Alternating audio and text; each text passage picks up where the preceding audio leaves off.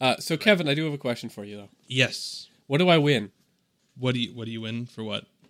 USB bingo. Oh, uh, you win a free token for future games of USB Bingo. Okay, that's wonderful. Right. Uh, no, for those for those without the context of Twitter from what ten days ago or whenever it is you're hearing this, uh, I tweeted out asking people informal survey: How many different USB cables do you need in your day to day life? And because I was curious, and Alex announced that he needed one. I called him a liar, and he subsequently provided eight different USB cables. Uh, I guess. Well, no, I, I, am, I am generally curious because this is, I, I, this is why I was I was very lukewarm about USB C, and just that I was so excited to, to only have one cable, and I was getting very close there. Mm-hmm. With but it was mini and micro were were were at least starting to consolidate people, and now they're not. Uh, So how many how many cables do you actually need for your regular use devices, Alex? For my regular, like day to day usage. Well, or things that things that either are plugged in by default or get plugged in regularly. So I need USB C to charge my computer. Mhm. Um, I need a regular USB to USB B, well 3.0, so USB 3.0 to USB B 3.0, um, because that's plugged into the monitor. So I can plug my keyboard and my mouse into my monitor and have them go to my my desktop or my laptop, depending on whatever's plugged in. Okay. Um, and are you counting Lightning? Is Lightning a USB cable? No, that's not a No. USB cable. No. Okay. All right. Because they're always they're always going to be some in the same way that like yeah we I have an XLR cable coming out of my mic. It that's like I don't expect that to ever be like oh it's no it's just regular USB C. Um, and then I guess the only other thing then is the uh, micro USB on the mic that I'm using to talk to you right now. What about your phone? My phone charges over Lightning. Oh okay. And Kindle? Do you do Kindle? I rarely. I wouldn't consider that an often used device. Okay. Um, I usually read on my phone if I, unless I like g- decide, hey, I want to reread this book and I have nothing else to do today, then I'll like dig out the Kindle. Okay. But I might read for like half an hour before I go to bed, um, just to help calm the brain, and I just do that on my phone. Oh man, I can't read to my phone. It hurts the Yeah. eyes, man. Well, it's great because I just updated my phone and now it can do flux. So my phone adjusts its screen temperature in the evening, and it's great for reading. You know, like, A- Android had that for like I don't care, Kevin. Years. I don't care. I don't care. Wait, so uh, uh, you couldn't just install it? There wasn't a Flux. I thought I fl- thought Flux had an iOS app. So Flux did for about three milliseconds, Okay, um, and then it got removed from the Apple Store why? because it was accessing an API it wasn't supposed to. I guess, um, or Apple said it was duplicating existing iOS functionality because the next beta had this Flux built-in thing. Wow. Good old Apple. that wonderful company. Now it's built into the operating system. It's great. Uh, okay, so just so they they they they Spotified Flux. I, I, I. Well, you can download Spotify on an Apple product. Oh oh well, I I, I don't know. I haven't used. Uh, Yeah, I no. wouldn't It, know. so they, they they didn't block Spotify um, for duplicating built-in features. Uh, Like they don't block like uh, Amazon Music and stuff because that's gonna be they're gonna get sued. Did they, tried block to do that? Google Chrome? No, Google Chrome's installed. Okay. Um, Google Chrome just has to use the Safari WebKit engine though, so it's not allowed to use. It's not allowed to use its own rendering engine. Then why? Then what is the value of actually using Chrome? because if you have all your passwords saved, if you have all your account, if you want to synchronize your browsing history, if you want to open cross devices, then that's why. That's but awful. it has to use the Safari. You have WebKit. to use the crappy Safari. Uh, Apple It's super. It's super fast though. awful. It's super fast. Apple is terrible. It is not. If I mean, you're you're using a MacBook. Why would you be using a MacBook if you thought it was terrible? I I'm using I'm using a MacBook because I don't really have a better alternative. Um, if So I, everything is terrible then. well, yes, if I could be using, it's like democracy. It's um Wow. uh no, it's you know it's the it's the worst one except for all the other ones. Yeah. Um, no, I, I would switch back to Linux in a heartbeat if I could get de- if, if basically if um if Adobe created if Adobe CC was available on Linux, I'd switch over immediately. You'd force yourself to switch out of Final Cut. Oh yeah, to- oh yeah, in, just in a heartbeat. I'd be I'd be back. Uh, The thing is, I need Photoshop, I need Final Cut, I need Logic. I could switch out Final Cut and Logic for Adobe Audition and, and stuff. Yeah. and then I'd just have a Windows VM to play games, Yeah. and that'd be it. And then Yeah. yeah, I'd be free of Apple hell. I mean, yeah, that that's extremely appealing. Um, but I don't know. I mean, right now I, I use a lot of Apple products because I have to use one, or because I'm sort of tied to the Mac OS, OS X ecosystem for reasons. Although maybe I won't be for a long time. I don't know. I'm I'm in, I'm in a state of trying to reconfigure all of my computers again. Um, so for right now, I'm still kind of tied to the Apple ecosystem, and while I'm tied into the Apple ecosystem, I just want to embrace it fully because we're we're at a point with like the Internet of Things and all that stuff. If it's hard to have like I'm going to use an Android phone and then an Apple computer and then a Windows desktop and then like because they don't talk to each other. Like if you're using all of one device, then your your laptop talks to your phone and which talks to your watch, which talks to whatever, and that talks to like your lights and your thermostat and all that, and it's all just like sort of in sync, um, and it's all just it works together. Talks to your Apple TV or whatever, and and all these companies have different. Like you can get the Amazon Fire TV or the you know the Google Play TV, um, and that that'll integrate with your Android Chromebook. and your an- yeah, and, exactly. Your lack of Fire laptop. I don't know. Is there a Fire laptop yet? Well, no, there's Chromebooks, but I mean, Chromebooks will integrate quite well. Like you can cast the screen and cast all sorts of stuff from the Chromebook to the device without any setup. It, it's it's great. Like all these companies, if you buy all of their hardware, they do like these cool like exchanges of information, um, and like s- like seamless transitions between the devices, and I really like that. So I really kind of need to be on one platform um, which is hard sometimes because there are downsides to every platform. And I like, like I have every platform. I have Windows computers, I have Linux computers, I have Mac computers.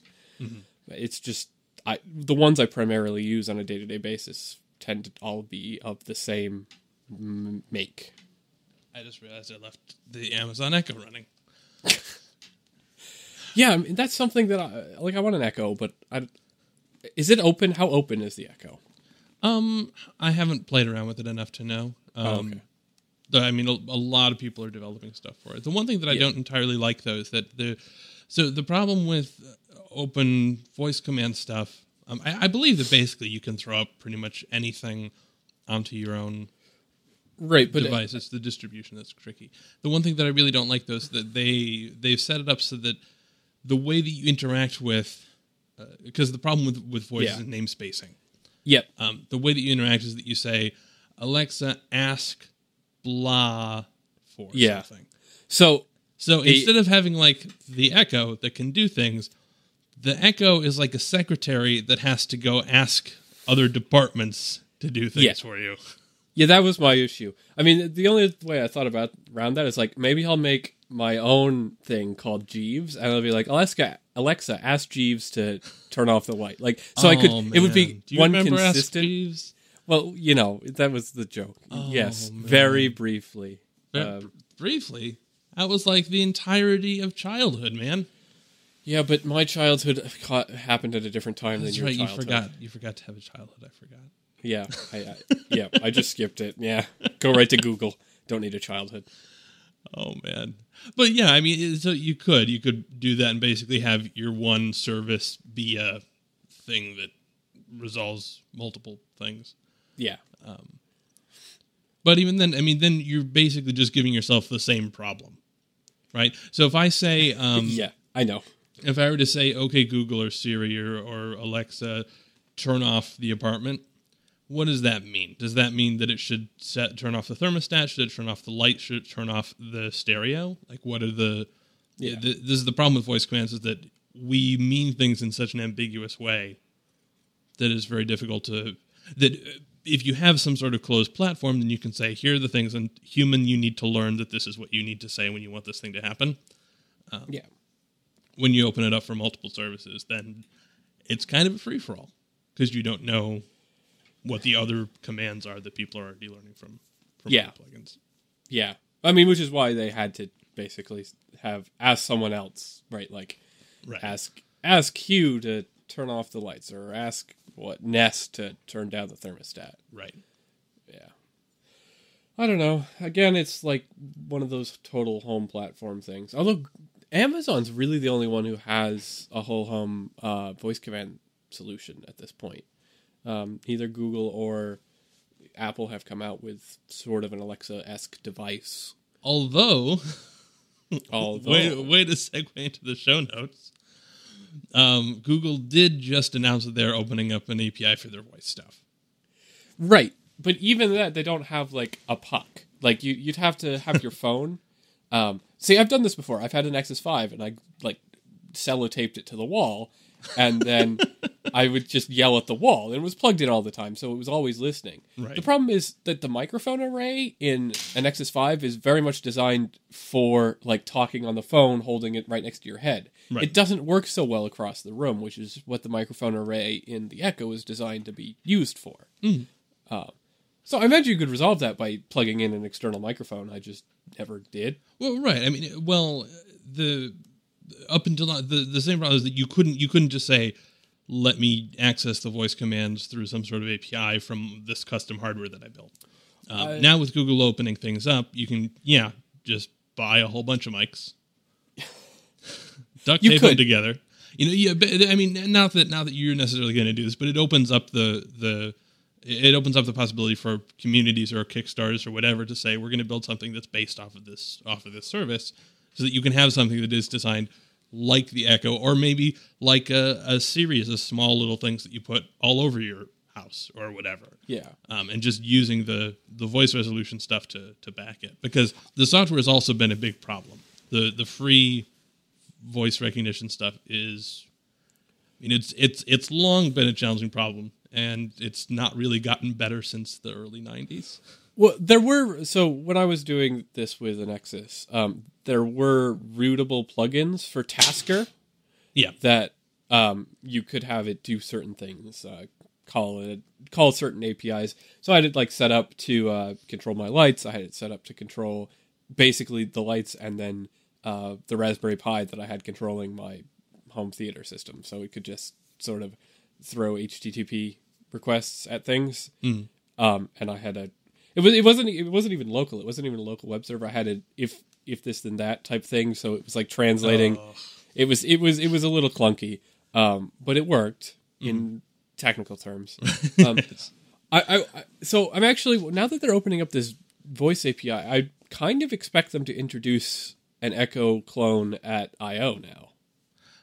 maybe, but That I mean, the, it, in this, but I mean, if you look at what they did with Google Google Cardboard, their cardboard is pretty crappy.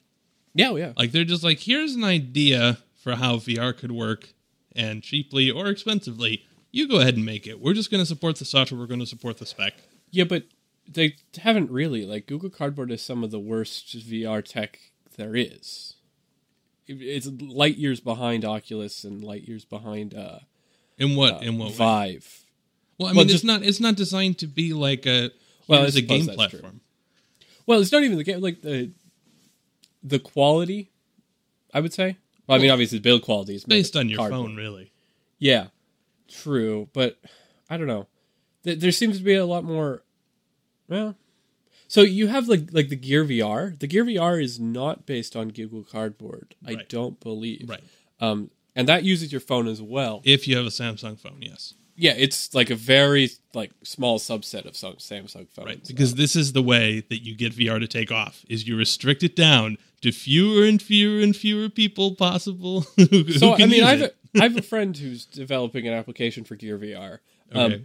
and like his phone overheats all the time, and he had like the top of the line phone. Like doing VR is such a CPU intensive task at the moment, or a GPU intensive task. Like it's a processing heavy. That's there. There's like leg- legitimate reasons to have such high specs for it um, as a requirement because you can't do much with it without them, right? So it's it, the limiting factor isn't necessarily that Samsung's like, ah, we'll get everyone to buy the best possible phone. I think it, I think it legitimately is like it's kind of not worth it without those specs. Right. The, the VR is an interesting area in that it's just not worth it. Period. Did did okay? So did you see? There, let's go to another thing. The show notes. Right. Did Yeah, we've got a lot of overlap in these show notes. Like we've hit on like three or four of these already. yeah. Um, this is this is definitely going to be the podcast of VR and protocols and and, and techie toys and things. And yeah. I have Um, a, I have a section of complaints. There, we've got we've got we've got some show notes today. We should talk. Like, uh, is this the last episode of the season? I don't know, Alex. Is it I feel like we need. We should do one more. okay? I want to call it the like we do ten episodes per season, but that that would be the eleventh. I want to call it the off by one special.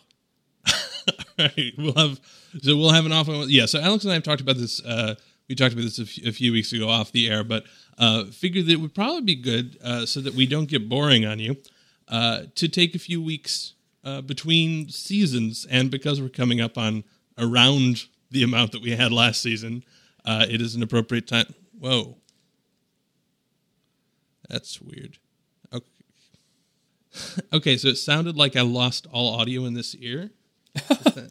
Now my ear is ringing. Okay, so my ear just decided to stop hearing anything. Oh, That's very sorry. weird. Like it's that's because like yeah okay like occasionally your ears ringing for whatever reason, but like this is just like an instant like cut off as though like the thing just went from stereo to like panned all the way. so did your the bit rate between your ears and your brain Like, dis- the heck just decrease? happened? Like there's a short in my ear cables. Like what the heck is going on? Buy some new ones on Amazon. Oh man. Uh No, so we talked about that basically we'd take a few weeks, uh, let Alex get uh, get going on his new job. It's gonna And be very exciting. Again, probably. Uh let me get going on probably probably probably probably fixing up the the the site a little bit because it's getting to be a little unwieldy. Oh, you're putting that in the podcast now. What's that? Ooh. You've been talking about revamping this podcast site literally all season. Uh, Well, it's like now you're putting it in the podcast. So yeah you're well part of the to. problem is it's it's on yeah I, i'm using amazon and amazon web services and the way that i set it up is is particularly bad because it means that basically i'm re-uploading the entire site including all of the audio files every time i push an update Oh, the way that it's automated so uh, you know paying a little bit of a bandwidth transfer premium for that oh, so I didn't. yes. Yeah, interesting. by the way alex uh, i'll be sending you a bill for your half of the podcast uh, Okay, that's that's fine. uh, the check will be in the mail. but okay vr you, Yeah, lead us okay. into this Okay, so there's a video in the show notes, uh, which I recommend you check out. It's basically lets you use your computer in space, kind of. So what it does is, if you have an Oculus Rift um, VR headset thing, you can put it on, um, and you can render your desktop environment in like this as like a floating, really thin screen in space. So it's like like a space nebula that's like a 360 sphere that you can look around in, and then it renders like a giant display, um, which would be your computer, which is your desktop uh, screen on your Windows computer. Right. And so you can like do things like browse the internet in Chrome. Oh, is it is it only a Windows computer?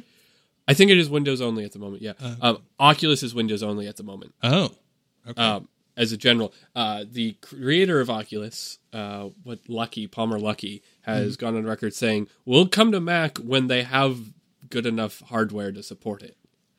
All right. Because even the top end GPUs in the Mac Pro aren't supported by Oculus. Okay. Uh, they're just not powerful enough. Again, VR is a very computationally intensive task. Right. Um, you literally need the top three, uh, one of the top three NVIDIA GPUs to uh, use it, or the top three AMD GPUs. All of the, I think the Or cheapest of all. Yeah, or a phone. I, I like for, for Oculus and Can I HTC can I plug a phone into my computer into my MacBook and then then it could just use that to do all the VR stuff. Uh, probably, yeah, yeah, All right, I'm gonna yeah. I, I, I don't know what sort of USB cable I'd need for that, but yeah. I don't know how the resolution. I, I imagine it's a resolution thing. The phone may be running at sort of a downscaled resolution Oh. when it does it, and then like the the Vive and the Oculus are running at like 1440p or something like that. So, and then you're rendering two screens with like very little time because otherwise you're induced lag. Right. Um, so like. Y- the cheapest GPU that's actually VR certified is like four hundred dollars. Mhm. Um, so it's it's not a cheap field to get into at the moment, and then you have to spend like the seven hundred dollars for the headset itself. Uh, but if you do all that on your Windows computer, you can basically just like lie in bed or sit upside down or do whatever you want, and you can have a like a wraparound computer. right. Well, I mean, a, a wraparound environment in which because your screen is still restricted to whatever screen resolution your screen is. Yeah, and that's unfortunately a Windows problem. Right. Um, so you could, so Windows won't let you render additional desktops um, unless they're like a physical monitor for them to render to. Right. So you can get around that by buying like dummy dongles. So you, if you have like a, a graphics card with like four uh, monitor outputs, you could plug in one real monitor and then like three fake monitors, Yes. And then you could render all of those and just Now you're still going to be you're wraparound. going to pay the GPU performance penalty for all three of those. Well, right, but you're going to be render, but you'll render all four desktops, right? Right. Like, because I mean, you're going to have to render them one way or another. It doesn't really matter if they get drawn onto a physical display or not. Though you can't stitch them to 360 degrees. Like you can't have your fourth desktop connect to. oh, you oh, okay? It's only stitchable in one direction. I believe so. Yes. Oh, okay. Well, that's kind of disappointing, but Right. whatever. Because then you could like sit in your chair and like spin around and have like a wireless keyboard or something. Well, if you think about it, it kind of makes sense just from a not anticipating how that should work perspective. Like, well, let's say you're on desktop two and you hit maximize. Where should the should it max should it maximize to the should it pin to the left of two and maximize its circular? You know, but what Yeah. happens with that sort of Yeah. Okay. All right. I guess it does make sense that you have to have an edge to it. But anyway, so you can like render all these things in like 3D, and I think it's really hilarious. Um, if you watch the video, it's a really long video for what it's showing off. I think. um, but if you watch like the whole video, like towards the end, you can render yourself in a empty movie theater and have like a movie screen projecting for you, and then you can like play your video files Right. And pretend to be in a movie theater, which I think is hilarious. So you know what this reminded me of a lot um, is Compiz Fusion. Yeah. from from from good old Linux, where you had your Yep. you know you had all of those all of those desktop spaces and the cubes and Yeah, and the everything. cube. The cube. Uh, the cube was the all the rage in middle school. The Cube was amazing. And w- now, were you an outside cube or an inside cube person, Alex? I was an outside cube. oh, you're so wrong. Inside cube is where it's at. No, outside cube, and it would like pull out. You could see the whole cube. You could pretend the Earth was a cube. You could do it on a sphere too, and then you could have like the Earth. Yep. The so the thing that I really like to do, and I still I can't do this now. Like technology has reverted such that I can't do this anymore. Um, so so for those who don't know, Linux had this. I know. what- I guess desktop tiling environment. It, Yeah. There were extensions on top of it. Multi-desktop. Yeah, Right. It's a multi-desktop setup. Right. So, and basically, you could structure these into, and you, you would have all of these various uh, key shortcuts to switch back and forth between these desktops, but you could arrange them in such a way that it would appear to be like you were inside a cube or on the outside of a cube. You could set up the actual window, uh, the window tiles to you know stand in relief, so you could give them depth um, and things like that. And you could have a thing that it would wrap around. You could have some window that was half on one desktop and half on another, so it would wrap around and Yeah.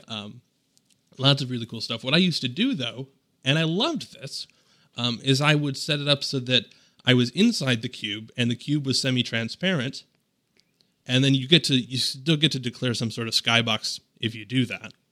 Mm-hmm. So I would set up the I would be inside the cube, it'd be semi-transparent, and then the skybox would be a movie. So I would just watch movies, and I could flip back and forth between tasks within my cube just fine Yeah. and then I got to, so I got to do all my work and stuff while talking back and forth. Like never had to interrupt myself to never had to pause the movie or anything. It's just like I'm just gonna flip around this cube, do all this work. Meanwhile, this movie's sitting there playing transparently in the background, which is wonderful. Huh. It's the greatest thing of all time. Yeah, I mean, you could totally do that with uh, that. I bet you could set the skybox inside this But you can't do that on Mac or Windows right now. like Well, you could probably do it on Mac. Um, you could probably recompile Compiz Fusion and port it over. You can get KDE running on Mac OS X. really can't. Well, I mean, if you run everything within Quartz, I guess. Yeah, yeah. It- it's janky and doesn't really work, but I Right. bet you could make it technically work. But still, this is like how how do how can I not already do this everywhere? Like, why do we not have the Minority Report as a desktop on Well- all of the operating systems yet? I mean, I honestly think Apple went backwards in terms of spaces because they used to have spaces, which was very much They still like have spaces. Well, they do have spaces, but I used to have a four by like a two by two grid of spaces. Mm. Um, so I'd have four separate desktops and a, a hotkey to go between them. Yes. Now all your spaces have to be in a row. Yep. Um, so I used to be able to from any one space get to every other any other space directly. I had like a key command that would just like shift the display, you know, either diagonally or up and down. right. You know, it'd be great for that actually. What? Uh, the numpad ten key. no, I had Right. it. You, I had it bound to the the arrow keys. Much more convenient. Oh, Um, terrible. Well, then you can't do diagonal. Ten key is amazing. No, you'd hold up and down or down and left. Not not up and down. Uh, You Emacs users and your chording. Yeah, Okay. So so yes, go go on, go on. but now they're all in a row. So now you can slide. You have to like go past them.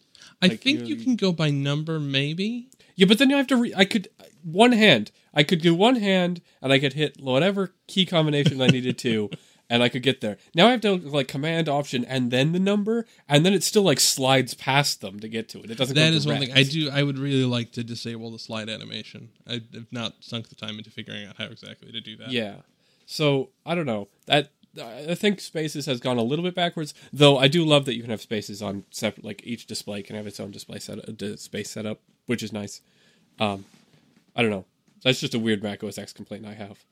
Uh, but that's just me complaining about Mac OS X and doesn't really matter. We were talking about Oculus, right? Like Yes. I don't know. Uh, now I don't know what to say. it works so well. This VR desktop thing.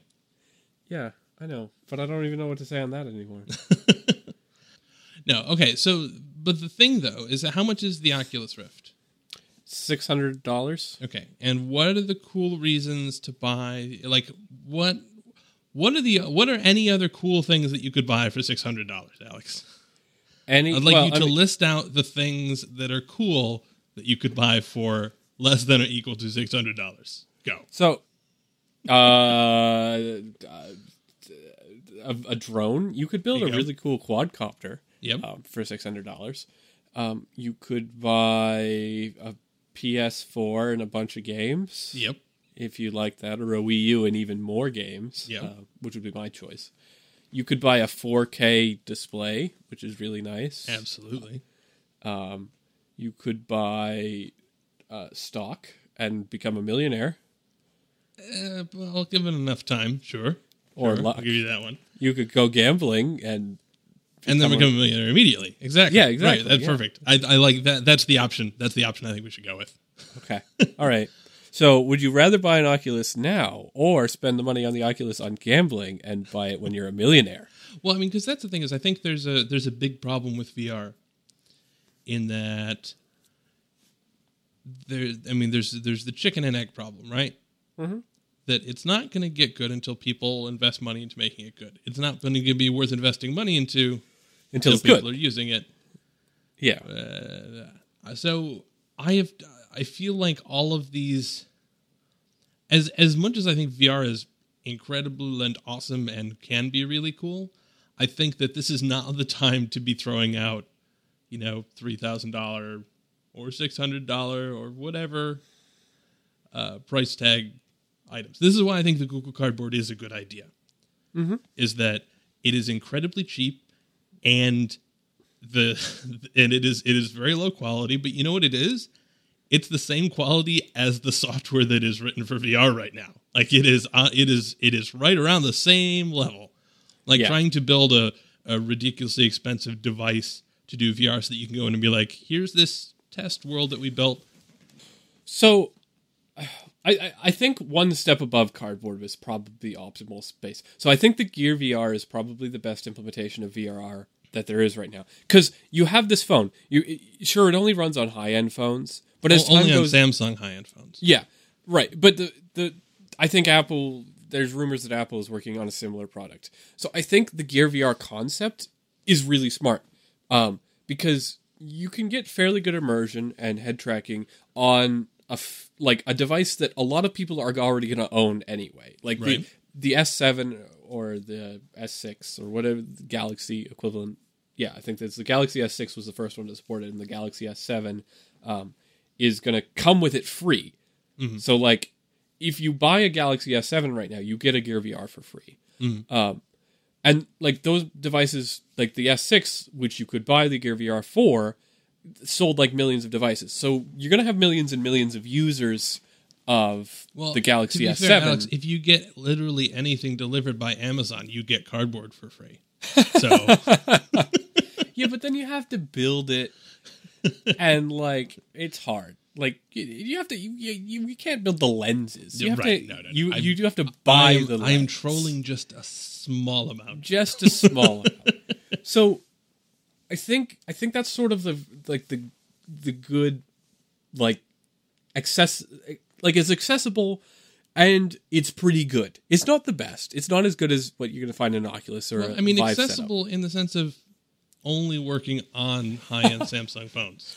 Like this is, if Yes. if you were going to try and find a niche market, like this seems ridiculous, and I don't think that I don't think you can claim that like will work on all Android and will work at least in YouTube on all iOS. I think that's pretty accessible.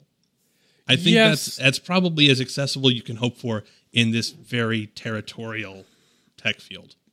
Yeah. Um, but so I'm, I'm arguing more for the idea than the current implementation.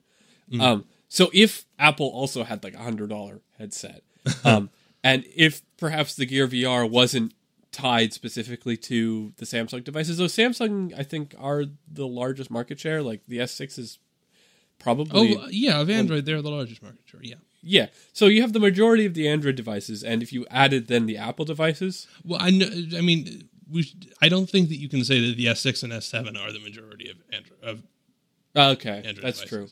Yeah, no, you're right. in fact, I But- think the majority of Android devices are like flip phones. They're like really, really crappy. Yeah, maybe that that's possible. And regardless, there's like millions of them out there. Uh, Millions of compatible phones. Yep. So i- if if you could expand this perhaps to a, a few more phones, and the, and that's the thing. Over time, like the processing requirements aren't necessarily going to rise as quickly. Um, it depends on how quickly the display resolution rises, um, and how much makes like what resolution it actually makes sense to run the phone at um, to get good performance. But assuming that the cheaper devices are going to be using the ro- lower res screens that like currently exist, um, and if those are then said to be good enough, like over the next two to four years, it, most Samsung phones may support the Gear VR, um, and they might open it up, and so most Android phones, well, not maybe not most, but most higher end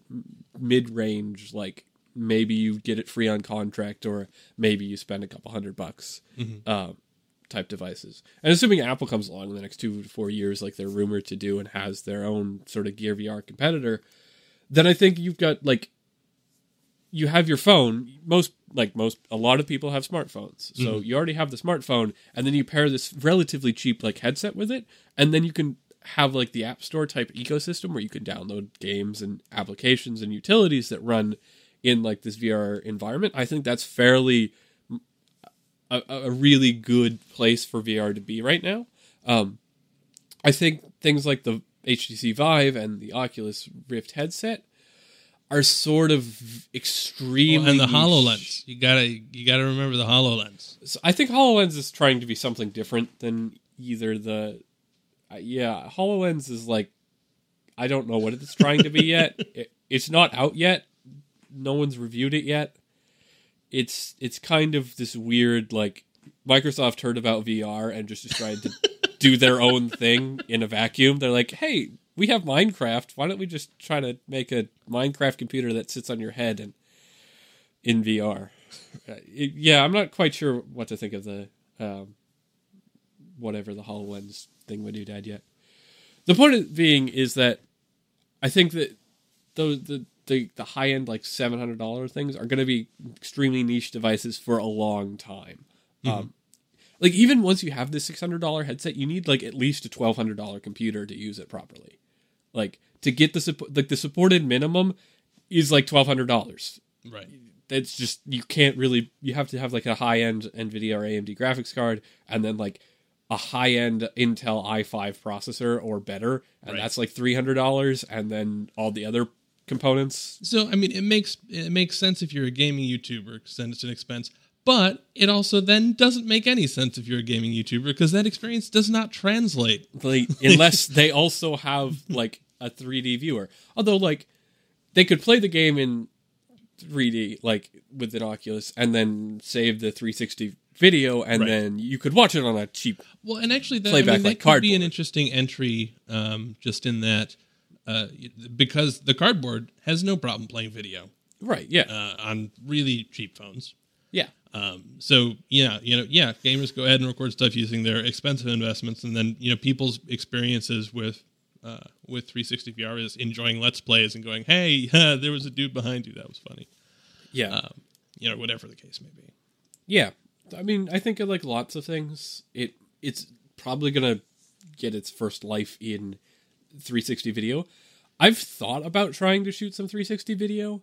Um, you can buy like fairly cheap cameras now um, that can do 360. They don't necessarily do it in super high quality, but they're fairly easy to use and Right. They're they're nice. It's like back in the day when you could shoot with your webcam and put it on YouTube. Mhm. I just I, I there's no I haven't really thought of anything interesting to do with it, right? Like Mhm. wh- why is, is it but beyond the novelty of just doing it in 360? What does it add?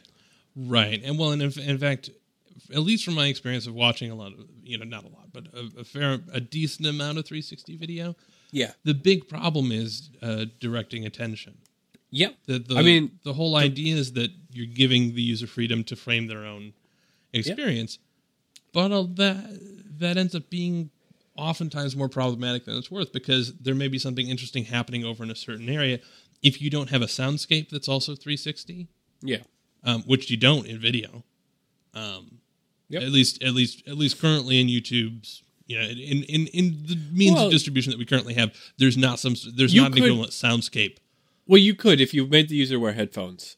no, Um, even if you did make them wear headphones, you you have a left and a right channel, or you have a surround channel. The surround channel doesn't track. Oh, with- you're right. Yeah, it doesn't track with where you're facing. I was like, you could encode a 360 sound, but yeah, then you can't track position in it. Right. Yeah. No, you can Yeah. you can definitely put you can do the ASMR type stuff you know, that that people do, but you can't Yeah. actually track it with the head Yeah. position, which makes it uh, problematic. Yeah. Um, Yeah. I don't know. Videos videos hard. Well, I mean, there's a reason that the people pay like directors millions of dollars to direct a Hollywood movie. Like, the direction of a video is very important. Right.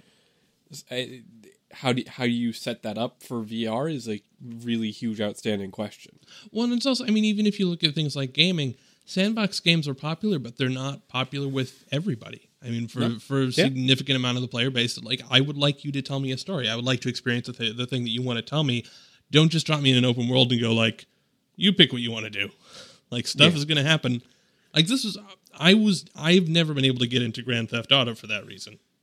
I've never even played it. It's just never I, appealed I've to me. played it for like 15 minutes. I'm like, all right, I'm driving around, I'm stealing cars, and then, all right, I, Yeah. I've experienced. Wow, that was a fast game. like, um, it's you know, there are a lot of people who do like it, but it's just to say it's not necessarily the, the thing that's going to have some sort of universal appeal. It, I don't think it's like, uh, you know, it's not like going to widescreen, um, or you know, just or or just moving from VHS to DVD or something like that, where you're like, oh, look, it's just objectively better. Yeah. Yeah, it is a an experiential difference that may resonate with some people and may not with others.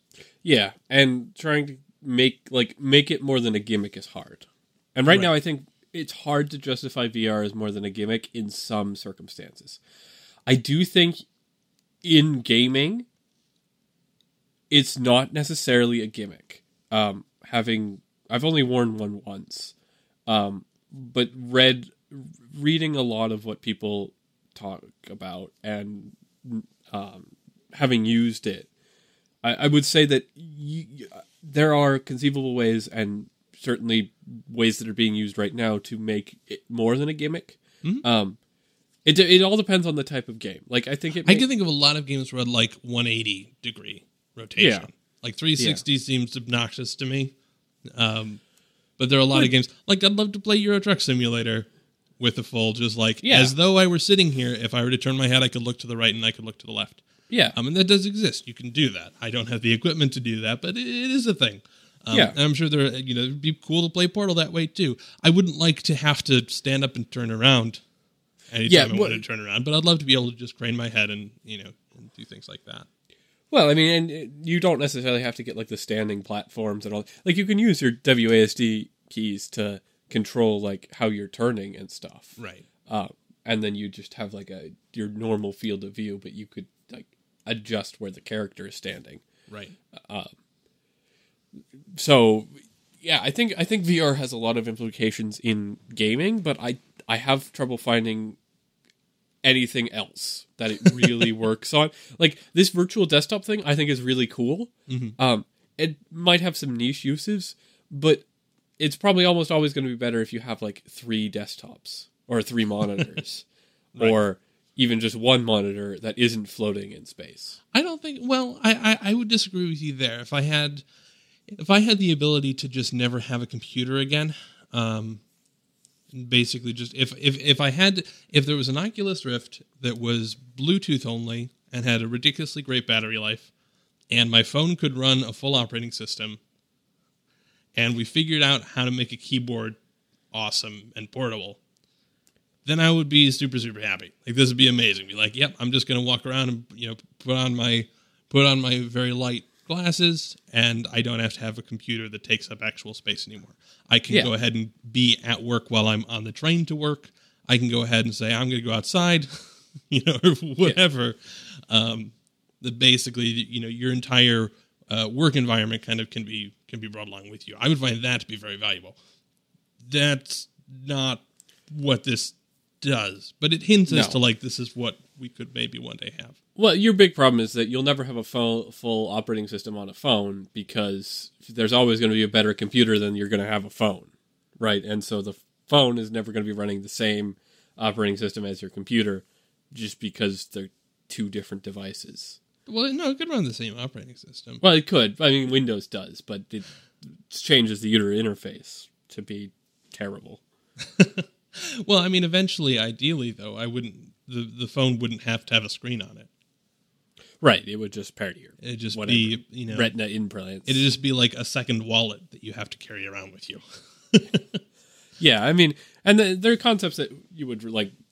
You'd have one computation device, and it would just either be in your pocket, or you could like plug it into the wall um, to charge it, or wirelessly charged, perhaps through Right. some sort of system in your house. And then like your desktop would just sort of like be a keyboard, a mouse, and a screen, and it would just use that computation device to. Well, that's the thing is, I don't want the I don't want the screen to have to exist in real space. Right. Yeah. So you'd have either the glasses or the retinal implants, but some people might still like to have like a screen or a television, perhaps. Yeah, I- those people would be wrong, but they might. They might. Yeah, you I mean, you could see people. I want to go back to what you were saying though about you know Apple should introduce theirs and all of this thing. So this is we, now we need to move into Ke- Kevin's complaint corner. Okay.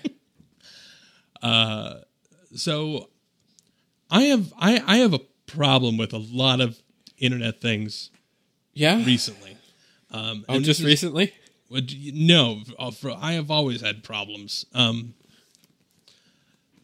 I'm gonna. I'm just gonna say I love email, Alex. Yeah. I think email is a wonderful thing. Yeah. A lot of people really hate email, Yeah. um, and I understand. I understand hating email. Like I, I totally understand it. I just think as a concept, as an idea, as a means of communication, it is just top notch. Yeah. Um, I think it is a wonderful thing. I also love IRC Yeah. as a means of communication, which most people don't even know what that is that we're talked about. IRC. I I don't use it on a regular basis, but I I have used it on occasion. Hmm. Special events I would use it at college and stuff. Oh yeah, it's great for that. It's great for like conferences. You have uh, back channels and, and talks Yep. and stuff, or um, just just. I mean, there, I've got a community of of people that you know I chat with on IRC and stuff. Um, and I like Google Cardboard. I think that it is a great idea to say, here's a way to make something accessible. Let's create a standard and just release it, and then say, go ahead, build something. Uh, that's a good idea. Yeah. We're not doing any of this anymore. No. Instead, we're moving to all of these closed platform as a service model things, or these ecos, these closed, isolated ecosystems. Of we're using Slack for everything. Yeah. There are all these communities that are like, oh, we should use Slack. We should use Slack. Why? It's not a. It's it's one company that gets to decide how this whole thing works. Mm-hmm. There, there, there are people. who say, Uh, we got to get rid of email. You should use Facebook Messenger. You should use WhatsApp or Slack Chat or Yik Yak or Chat Back. I don't know. Whatever these kids are using these days. I, I mean, I'm going to rename this segment "Kids These Days." Okay. All right. Kevin's kids these days. right. That doesn't make sense. That doesn't make sense either. um, no, but it's frustrating to me that I think we're we're now in a position where we've become so enamored with uh, with with the idea that companies just provide things on demand, and, and we've just we've monetized the internet so much that I'm terrified of when is the next cool thing we're going like the web is not a for profit platform as a service. Like HTTP is not a for profit platform as a service. H, uh, email is not. Um, protocols like IRC chat. The wonderful thing about IRC chat is that anybody can create their own server, can create their own client. It's just here's here's a description of how this thing works. If you want to build it, go nuts. yeah.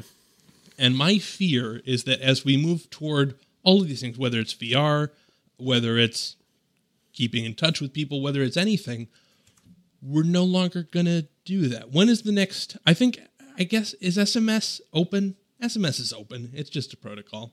Yeah. Um, J- uh, Jabber, I guess, was opened. Yeah.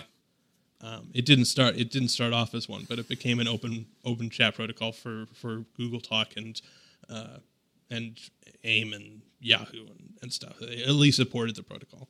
Yeah. I'm terrified when it. We're, I think we're going to stop supporting protocols now. We're just going to go. I'm just going to have do the let Apple run this thing.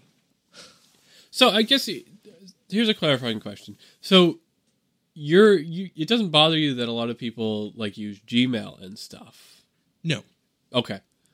So I I was thinking about trying to create a version of Twitter. Like mm-hmm. back when Twitter was doing the I was thinking through like what if you made a Twitter like thing that was basically just a clone of email but right. was different like fork email and change it so it's like quicker and like i don't know I, try to figure out how to rewrite the email protocol to make it work like twitter and i was like that could be a really fun thing Well, I mean, because yeah, there were there was a lot of we're going to change Twitter for the worse going around. it didn't really come to pass It didn't really come to pass, but no, I had the same thought. I was like, what would an open version of Twitter look like? Basically, where it's like, if we don't like the way that one company is doing it, just we'll not, not use that company's version of it. and doing it like op- and doing it open like that potentially would remove the need for any surveying like you couldn't you could start your own version of twitter really easily Right. um, like you could download like twitter clone like things off github and just host them and then say hey everyone come use alex or, or whatever whatever you wanted to call it Oh man, I hope you've copywritten that. Otherwise, someone's Yeah. going to go and domain squat. yeah Alex, or let, it, I- let us know in the I comments know if how you've to- stolen. Leave us an Yeah. iTunes review. yeah, with the sign up page. Um, so it's like, well, you could just copy email, but then I'm like, but why? I don't know. I Well, mean, and the, it'd the whole idea with with Twitter though is that it's not is that it is not a you have to read everything in your stream. yeah, Um, and this is one of my complaints about things like Slack is that their notification system is based on a you will read everything that anybody posted in any of these chat rooms that you have to be in. and that there's no like button that's like I'm back. I'm not. I don't care. I don't care what happened yesterday. Like there's not a. Yeah. Whereas with things like IRC or with Twitter, there's a yeah. I'm just gonna. I I have the ability to write that off. Email is not. Email is a. You know, unless you explicitly decide to, this there's an expectation that you read the stuff that comes in. It's an inbox, not a stream. Yeah. Um, so, I mean, but I- I guess the question I had, like, it, it takes people like us, Kevin, who would just say, "I'm going to go write a, a, an open source platform thing called Twitter, and it's just going to be a, a protocol, and people can build their own. Like, I'll have a, a, small little official server or something, or like an example server that people could run, and it will have like an example client." and then I'll have like an example like GitHub hosted uh, web client that people could use. Like that's how I think protocols come to an existence because you really can't have a business model based on a protocol, right? Like Well, I mean, you have a the, there's so this is the question of how do you monetize open source, right, and there there are three different ways that that happens. One is that um, you have the the Android model, where you have this sort of half open source and half not. yeah, um, the the two is that you have you have something that is open source and then you have a, a freemium version of it. Um, and then the third is that you have uh, that basically you you win by having a support contract um, Yeah. around that open source software. So stuff like red hat. Yeah, Um, so i mean yes if you, if you, if you develop the email protocol and then you also invent gmail then it's Yeah. in your it's in your interest to encourage people to use email even if they don't use Gmail because you're dealing with network effects. So I mean, and that's that was basically the conclusion I came to was like, hey, if I if people really don't like Twitter and want to get off it, hmm. and then it kind of didn't really happen. I was like, well, I could make a protocol and then I'll make a Gmail Right. and then I'll I'll just have a thing.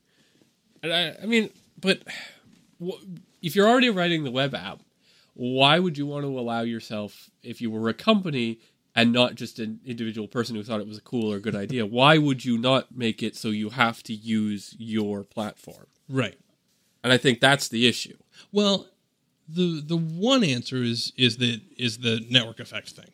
That basically, if I'm Apple and I say I want to create this thing, that I want to create a iMessage. I'm going to create a better iMessage Yep.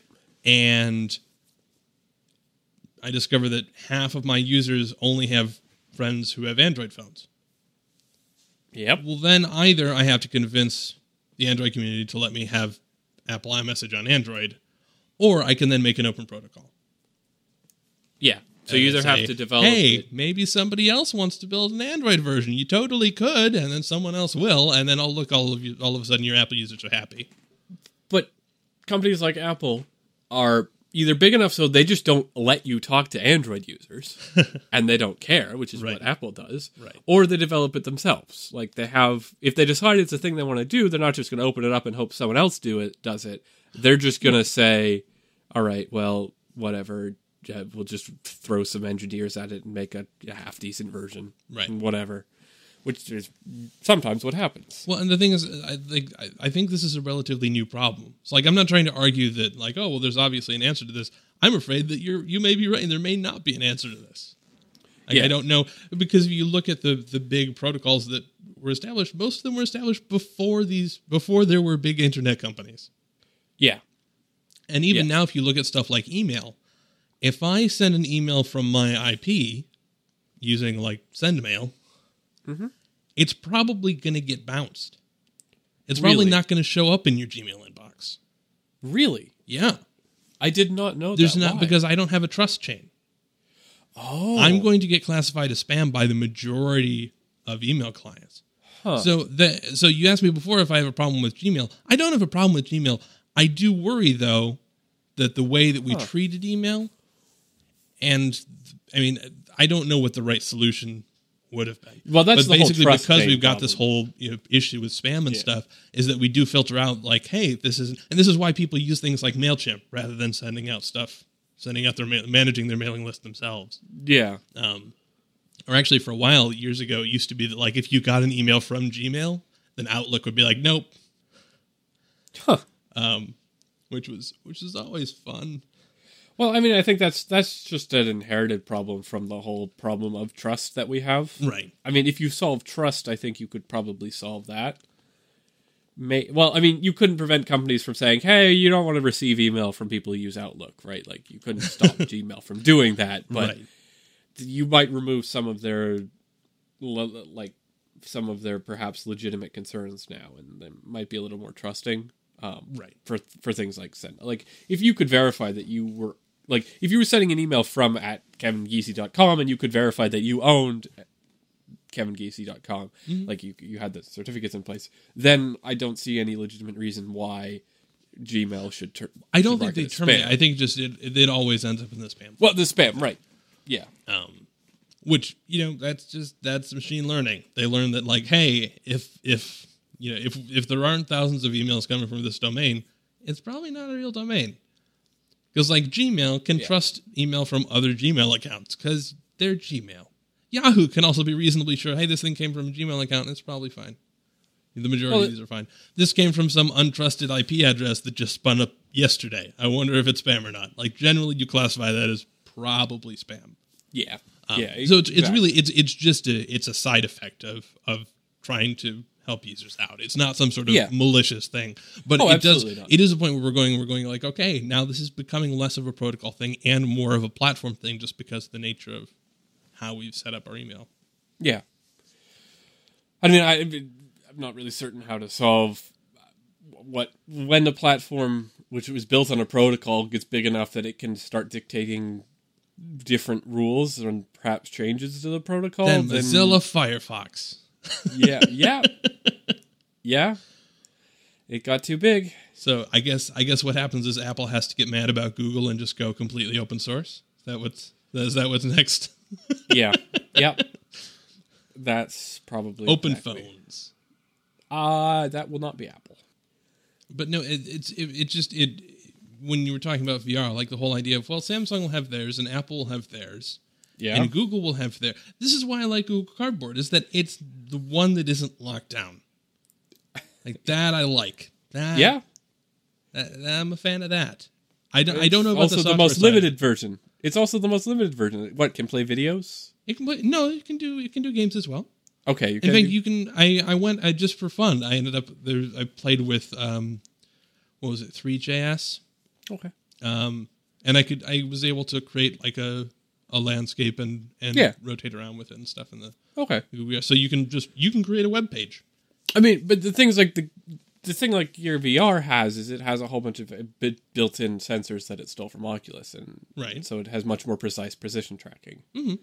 which is what makes it a better device than the car. Oh yeah, I don't argue that's not a better device. I'm just concerned about I don't want to. The The problem is that this isn't the, the the the traditional adage is that you know when when there are a lot of competitors, the you know the, the users win, the customer wins. Yeah, I don't think that's the case here because you're talking about people who own a Samsung phone can use the Samsung thing. People who own an Apple phone can use the Apple thing. People who own a Google phone can use the Google thing. People can like this isn't going to be a case where the best technology wins out for people. This isn't Yeah. a case where we're looking at like Blu-ray versus HD DVD. It's not like hey, let's evaluate these two technologies on their merits. And it, it, this this would be like that, except if Apple said we are only going to play Blu-ray and Windows said we are only going to play HD DVD. Like, Yeah. the choice is not really which of these is the better technologies. The choice is what am I stuck with right now, and do I want to have to get rid of everything and replace it from the ground up to try out this Yeah. other thing?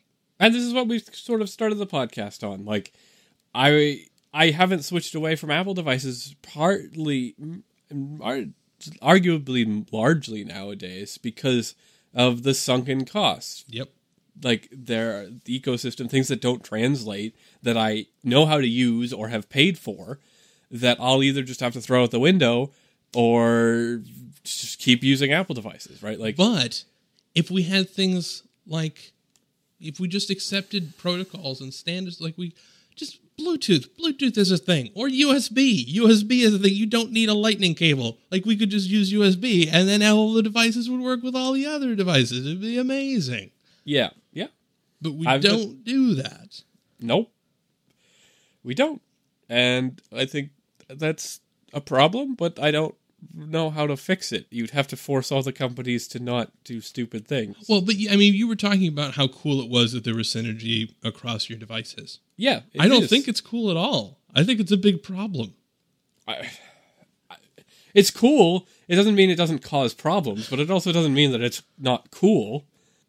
I don't know. I think that the idea that I can't cast between uh, my my Android phone and my uh, MacBook, I think that's a bug. No, I agree. I agree. I think there should be synergy across all devices. Right. Exactly.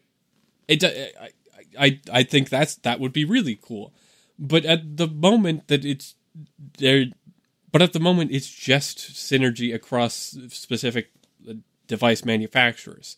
So it's still cool. It still does the same thing, but you're more restricted in what you can use with it. I, I agree. It would be much cooler if it works across everything, and then I'd have less of this entrenched cost. Right. Um, but it doesn't mean that it's not it's not the same thing. It's just what requires different hardware, and one can be used with anything. I don't know. I don't like it, Alex. We, we there should like AirPlay or whatever it's called, like whatever the abstract concept of AirPlay is. Yeah, That could that's it's so obviously a standard. Like that is Yeah. like that is like the it's a primary case of like this is a thing that should be a protocol that should just be like this is how you take a screen and put it on another screen. Like here's a description of how to do those things, and then you would have like these are stream you know Visus Stream compliant devices. So, with iMessages and AirPlay, I swear when they were announced, um, they were said that they'll be open sourced. Uh, I don't think they I, ever were. I swear you were wrong. I, I, I'm, I'm- don't think they ever did. But like when iMessages came, something FaceTime. It was FaceTime. Oh, When FaceTime came out, and FaceTime was the precursor to iMessages because FaceTime came out, and then they were like, "What if? Well, we have this video chat client. How about we add like That's texting right. on top of That's it?" right. They're like, hey, so you've been texting now. Now we've created this really cool way for you to for you to talk with people over video and voice. And they're like, oh yeah, people prefer to text because it's texting. All right, well let's make texting easier then. All right. So here's what happened. Okay. So th- they announced FaceTime in 2010, and they said they were going to make it open source. The problem is they based some of their technology on a, a suite of software or some some technology based on patents owned by VirnetX, and they lost a patent lawsuit. So they couldn't open source it because they built FaceTime and thus iMessages on top of something that was owned by someone else, and someone else didn't want to open source it, and they lost the patent suit. that sounds like a really, really convenient problem for them to have. Yes, I agree. I think it's dumb, and I think, and they're Apple, they could just Rewrite it. rewrite it. But you know, we can't we can't afford that. That could take us three weeks of a few developers work. right, exactly. Apple, that would be an egregious Yep. I mean, I don't I don't know, but that's that's why they decided to not open source. Video it. chat's a good example, though. That's another one. Is it, and and you and I have been stymied by this for a long time, um, Yeah. dealing with either Google Hangouts or now we're on Skype. FaceTime would be another option, but I rejected that one because Yeah. it won't work across operating systems, and I don't want to promise I'm always going to be on on a MacBook. Yep. Um, but that's another one. We're like, it's video chat. Like, it's very simple. You're sending video, you're sending audio. We know how that works. There could be Yeah. one spec. There's no reason that these have to be different services. This could be like, I don't know, man. and I'm, I, I'm, I'm scared of what's going to happen. well, so let's start writing our own open source protocols. Well, the problem is getting people to use them. the The problem is that there's we're now in a position where internet companies have such an ability to market their own products and such an ability to lock people in or out of their own products, uh, like you know Spotify. Well, let's just build all of our own products, and then we won't have to worry about what the other companies do. You realize what that that's exactly what the other companies are doing. we'll just create a closed open econ- open no, no. ecosystem. No, no, no. We won't close it off. If other companies would like to implement it, the source code's right there. If you want to use our protocol for voice communication. There you go. Like Google, I think Google would happily implement an iMessage client. Zoom would build let them. something on top of what a Ubuntu phone. Well, I'm sure. Why not? We could do that. Huh? I mean, why not? And then we could build our own open source like Twitter replacement protocol and force everyone to use that. Well, actually, I was thinking about it. The I'm not entirely sure how you do a Twitter replacement. Okay, Um, why not? I was thinking you could combine email and Bitcoin. well, email you're dealing with. Uh, e- email you have to archive old tweets, which you don't necessarily want to do Why? Why wouldn't you want to archive them? because the, the the because the sender's authoritative. So if they delete a tweet, you've still got it, which is eh. For, uh, really all that Twitter is is just RSS. It's it's just an RSS reader. Yeah, but RSS messages can get lost really easily. Yeah, but then you have the feed, so you just retrieve. Oh, that's true. I Right. was thinking IRC, not RSS. Oh yeah, no, no, no, no, RSS. yeah. Good old RSS. I love RSS, by the way. This is another one of the things that I like very, very much. I, I wanted to make sure that I started off my list of complaints by saying I like these things a lot. And I understand that there are value to things like iMessage, and I understand that there are value to push notifications and all this junk. But man, there's like there's a re- th- these old technologies are not have not stuck around just because we haven't come up with better ideas Yeah. there are actual good reasons why they exist. And it makes me sad that we don't seem to recognize that anymore, Alex. I don't. I'm sorry, Kevin. I don't know what to tell you. I just, I, I, we, we just need to form our new company that does everything, but it does everything open source. Let's do it. So we'll call it Open. Two Google. broke guys. Open. Well, I mean, what Google was started by two broke people. They were college students. They had no money. They ran it on a server that they held together with Legos. Hmm. Although Legos aren't cheap, so you know maybe they had more money than they were letting on. well, no, they also will sue like Duplos and stuff. So I don't know. Legos does not seem very open, Alex. Well, okay, we won't use like we'll, we'll use 3D printed Legos. All right. those are called. All right. We'll 3D print our own Lowercase Legos. L Legos. Yeah, or Ego. Well, no, Egos is the thing. Leo. Ah, we'll man. call it Leo. Trademarks are nightmare. Leos. We'll call them Leos. Leos. All right. Low Earth orbitos. Now, I, I, we've never talked about this on the podcast, but tardigrades are incredibly cool. Okay. um, no, uh, we've we've obviously talked about tardigrades on the podcast quite a bit. Uh, They're they're perhaps a little overrepresented uh, across the animal kingdom on this podcast. Yes, I agree. Um, but tardigrades are incredibly awesome, and we did report Yeah. on a story. Um, I think it was I, I think it was the end of last season. I love that we can I can refer to things by seasons. So it fe- it feels so professional. um, Yeah. Okay. but no, there was this story that basically there was a lot of uh, genetic drift. That basically they discovered like, hey, they they sequenced a tardigrade and they're like, hey, most of your DNA is not your DNA. Yeah, I remember and that. was crazy. Turns out, And that was wrong. yeah, not only was it wrong, they found out it was wrong a week later. And we are just now talking. We're just it. now getting to it because I only just discovered this. Basically, this is what happened. They're like they're going around. They're they've got the DNA strands. They're looking at it. They're counting, you know, A, T, C, the other one. Uh, G. G. There you go. Um, they're going through the ATCG, ATCG, ATCG, and there's some bacteria that's kind of hanging out nearby. At some point, they got bored and started counting that one instead. uh, so yeah, it looked like wow, this this uh, this species is adopting a lot of genes from other from, other this sources. One strain of bacteria. Yeah, exactly. Well, it's because they ended up copying stuff over from a different strain of bacteria. Um, the the reason this was news is that it was it was promoted as being this really crazy idea that maybe this is why they're so resilient, and that because of the way that tardigrades live forever or indefinitely, is that they um, the when they when they get dehydrated or that, that they deliberately dehydrate so that when they Yeah. freeze or you know whenever they reach rough conditions the water doesn't freeze and thus uh, perforate their body because that's the problem with live ice and density that it explodes things If you want to live forever, go to a desert and then go to one of the cold deserts that freezes in the evening. Exactly.